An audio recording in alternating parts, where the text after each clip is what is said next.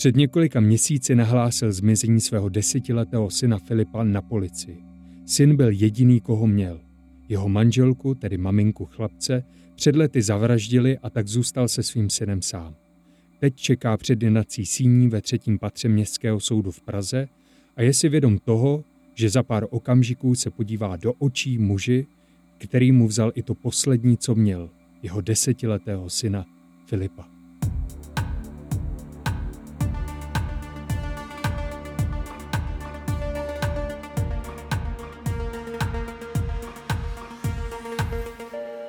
Blesk uvádí Instacrime podcast.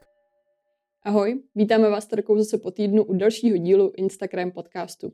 Dneska si budeme povídat o vraždě, která se stala roku 1992, kdy v pražských Vršovicích bylo nalezeno mrtvé tělo teprve desetiletého chlapce. Otec nahlásil pohřešování svého teprve desetiletého syna Filipa a to 9. října 1992. Chlapec byl bezproblémový, dobře se učil a nebyl zde vlastně sebe menší důvod k tomu, aby chlapec z domu utíkal. 10. října 1992 začali dělníci opravovat sklep v jednom ze starších a zanedbaných domů právě ve Vršovicích. Pod hromadou odpadků nalezli tělo mrtvého malého chlapce, který měl vlastně v hrudníku bodnou ránu.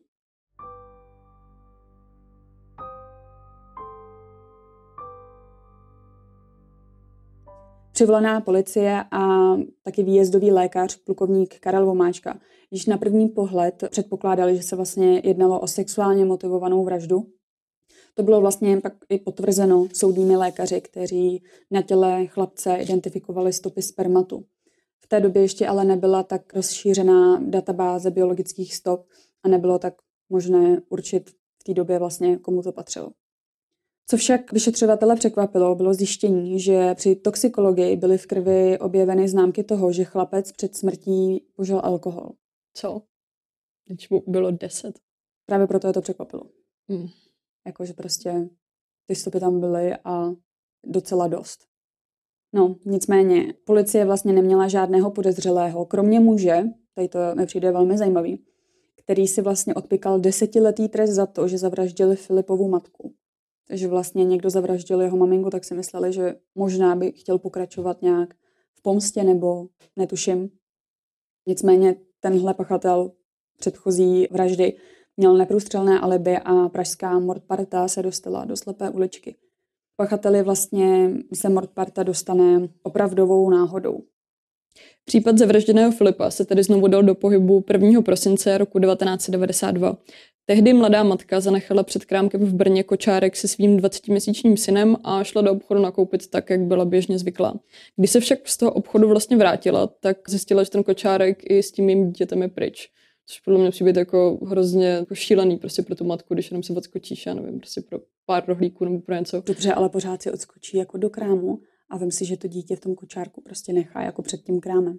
Já to jako nechci to jako úplně rozporovat, ale bavíme se jako o začátku jako 90. kdy podle mě jako ta doba byla trošku jako jiná a ty lidi prostě se ne jako tolik nebáli, ale jakože jasně, že by to dneska asi úplně jako let, která matka neudělala, ale tehdy to bylo třeba prostě jako v pohodě. No, protože, no jak to dopadalo?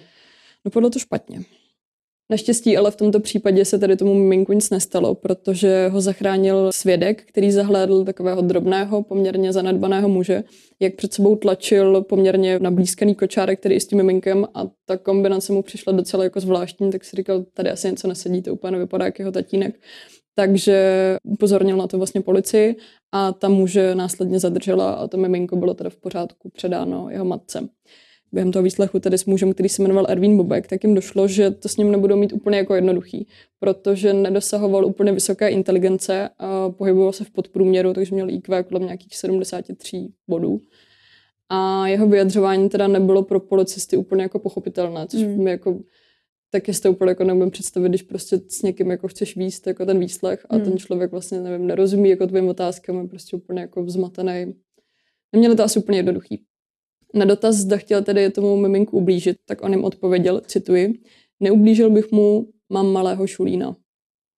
To se s tím chceš chlubit teda? Hmm, tak asi nechtěl, teda, asi úplně nechtěl, ale Erwin asi měl tu potřebu.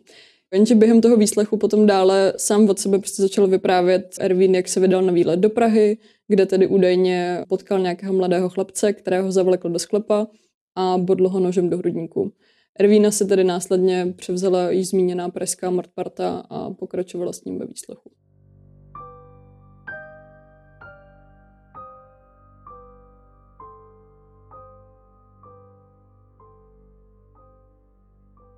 pokračovala s ním v tom velmi přínosném výslechu, protože jaký člověk, vem si, že prostě se snažíš zeptat toho člověka, proč unesl malý dítě a nevím co všechno, a on ti tam začne vyprávět, tak to já, když jsem byl v Praze na výletě, tak tam byl jeden kluk, já jsem ho bodnul. Hmm. Jako, no, co už.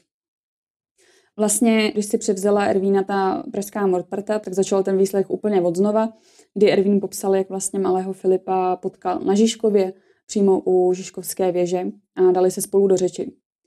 Ervín vlastně Filipovi nabídl, že spolu můžou popít čučo, což bylo ochucené víno. Do sklepa měl jít Filip dle výpovědi Ervína zcela dobrovolně. To asi bych se jako No já na tím jako přemýšlím, jako to si myslím, že jako další odlišnost, jako ty devadesátky oproti jako teďka roku 2022, jako nemyslím si, že úplně kdyby se jako potkala na ulici desetiletýho prostě klučíka, nebo jako nějaký chlap by ho potkal a řekl mu jako, pojď tady se mnou prostě do sklepa, dám ti prostě tady jako alkohol, tak si myslím, že to dítě buď jako úplně totálně jako spanikaří a nevím, a bude ti třeba jako utíct, nebo prostě jako něco. No ale... nevím, ale i tak to muselo být takový, že prostě dítě asi, když na něj začne mluvit, v tomto případě jako bezdomovec, který byl silně zanedbaný, tak já nevím. A hlavně ještě jako alkohol, abych jako třeba teoreticky jako pochopila, kdyby řekl, nevím, že to má schovaný nějaké jako hračky, nebo nevím, jak jako PlayStation, nebo něco takového. Ale to asi úplně nebyl PlayStation v té době. to se nebylo, co? to nevadí, Peťo, to nevadí. No, nevadí. No, takže bych to pochopila, kdyby se snažil jako nalákat na ty hračky, ale jakože podle mě desetiletý dítě ještě nemá takovou tu, jako, nevím, touhu nebo potřebu jako náctiletý prostě jako objevovat jako mm. jako alkohol. Já jsem to z toho tak. spíš pochopila, takže oni vlastně spolu popíjeli to čučo právě na tom Žižkově a pak teprve jako měli jít do toho sklepa. Jo, takhle. Víš? Že asi mu neřekl, hele, ty vole, pojď se do sklepa, a ti dám napít vínka. Jako těžko říct, ale podle Ervína tam šel Filip celá dobrovolně. Ervín vypověděl, že Filip měl po požití vlastně toho alkoholu, tak měl červené tváře, což u Ervína nějak nastartovalo ten sexuální chtíč, takže začal chlapce osahávat a to už Filip vlastně začal křičet a snažil se ze sklepa utéct, což Ervín nevěděl, jak jinak reagovat. Ne, že bych ho omlouvala, ale prostě dokážu si představit, že člověk, který se lekne dítěte, co křičí, tak zareaguje velmi neadekvátně, což se tak stalo. Ervín ho vlastně bodnul jednou do srdce a ten už tam nechal. Takže ho bodnul jednou a vlastně ten chlapec zemřel jako do pár vteřin. Nicméně potom teda vlastně se začal na tom chlapci sexuálně ukájet a když skončil, tak chlapce právě zaházel odpadky a odešel na tramvaj.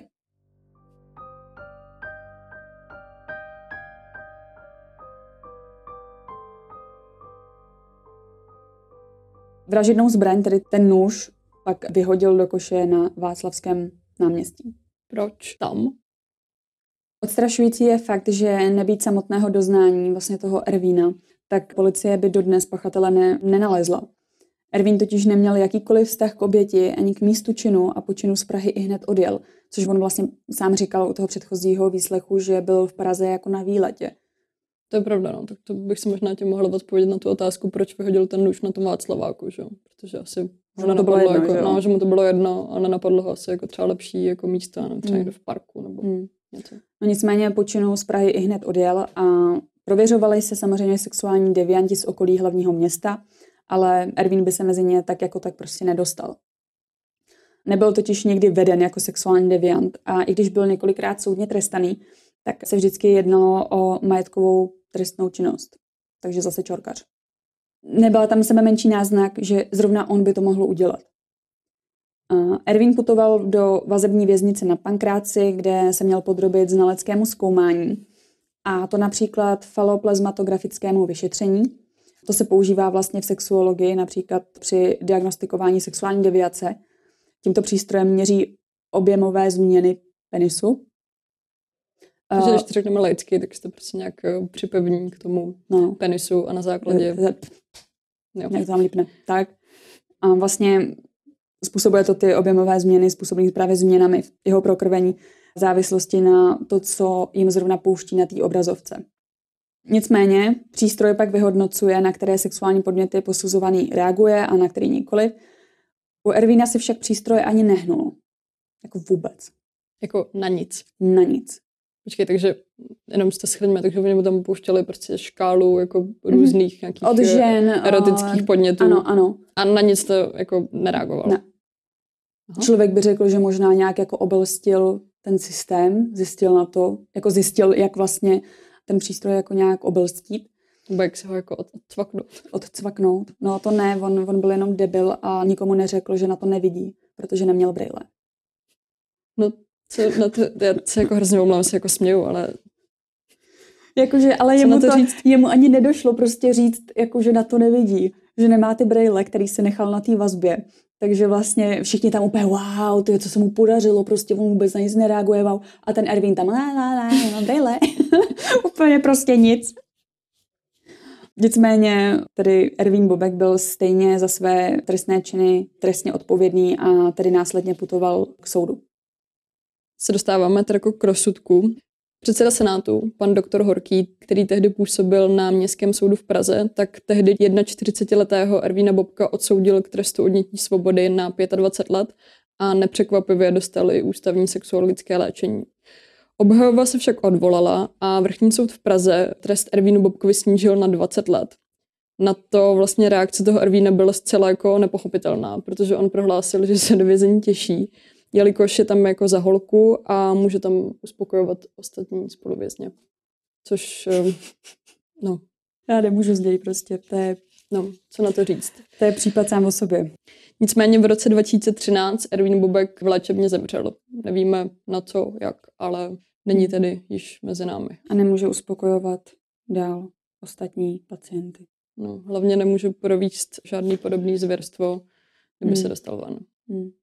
Nám se podařilo vlastně sehnat dobovou nahrávku z televizních novin, tak eh, si ji můžeme teď společně pustit. Senát vrchního soudu dnes vynesl definitivní rozsudek nad 42-letým Ervínem Bobkem.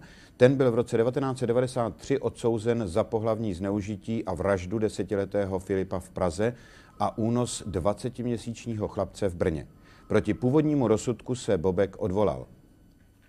Ervín Bobek se seznámil s desetiletým Filipem v Praze na Žižkově pod televizní věží. Tam jej přiopil ovocným vínem a Filip jej pak následoval údajně zcela dobrovolně sem do sklepení tohoto domu v Praze ve Vršovicích.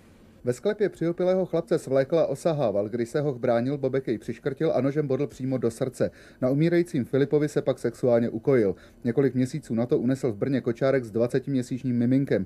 Údajně ovšem proto, aby se dostal do vězení, neboť na svobodě tento mnohokrát trestaný homosexuální pedofil podle psychologů žít neumí.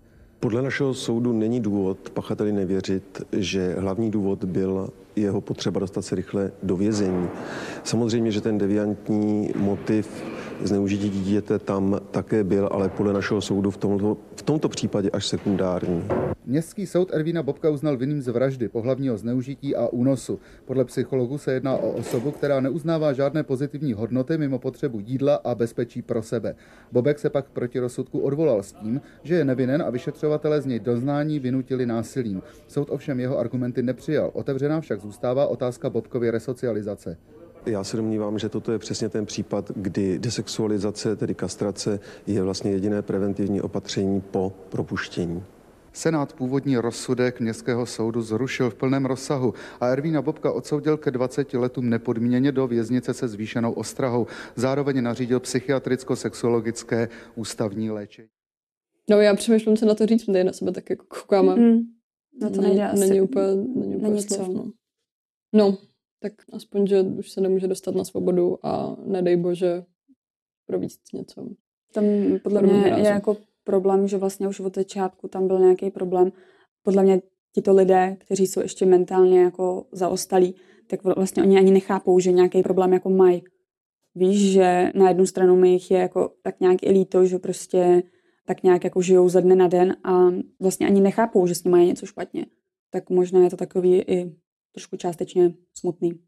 Samozřejmě neumím si představit, jak se musel cítit ten otec, když mu vlastně zavraždili manželku a po deseti letech i syna.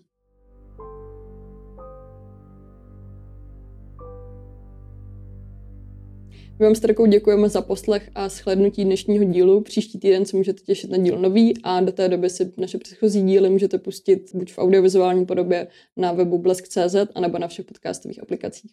Mějte se.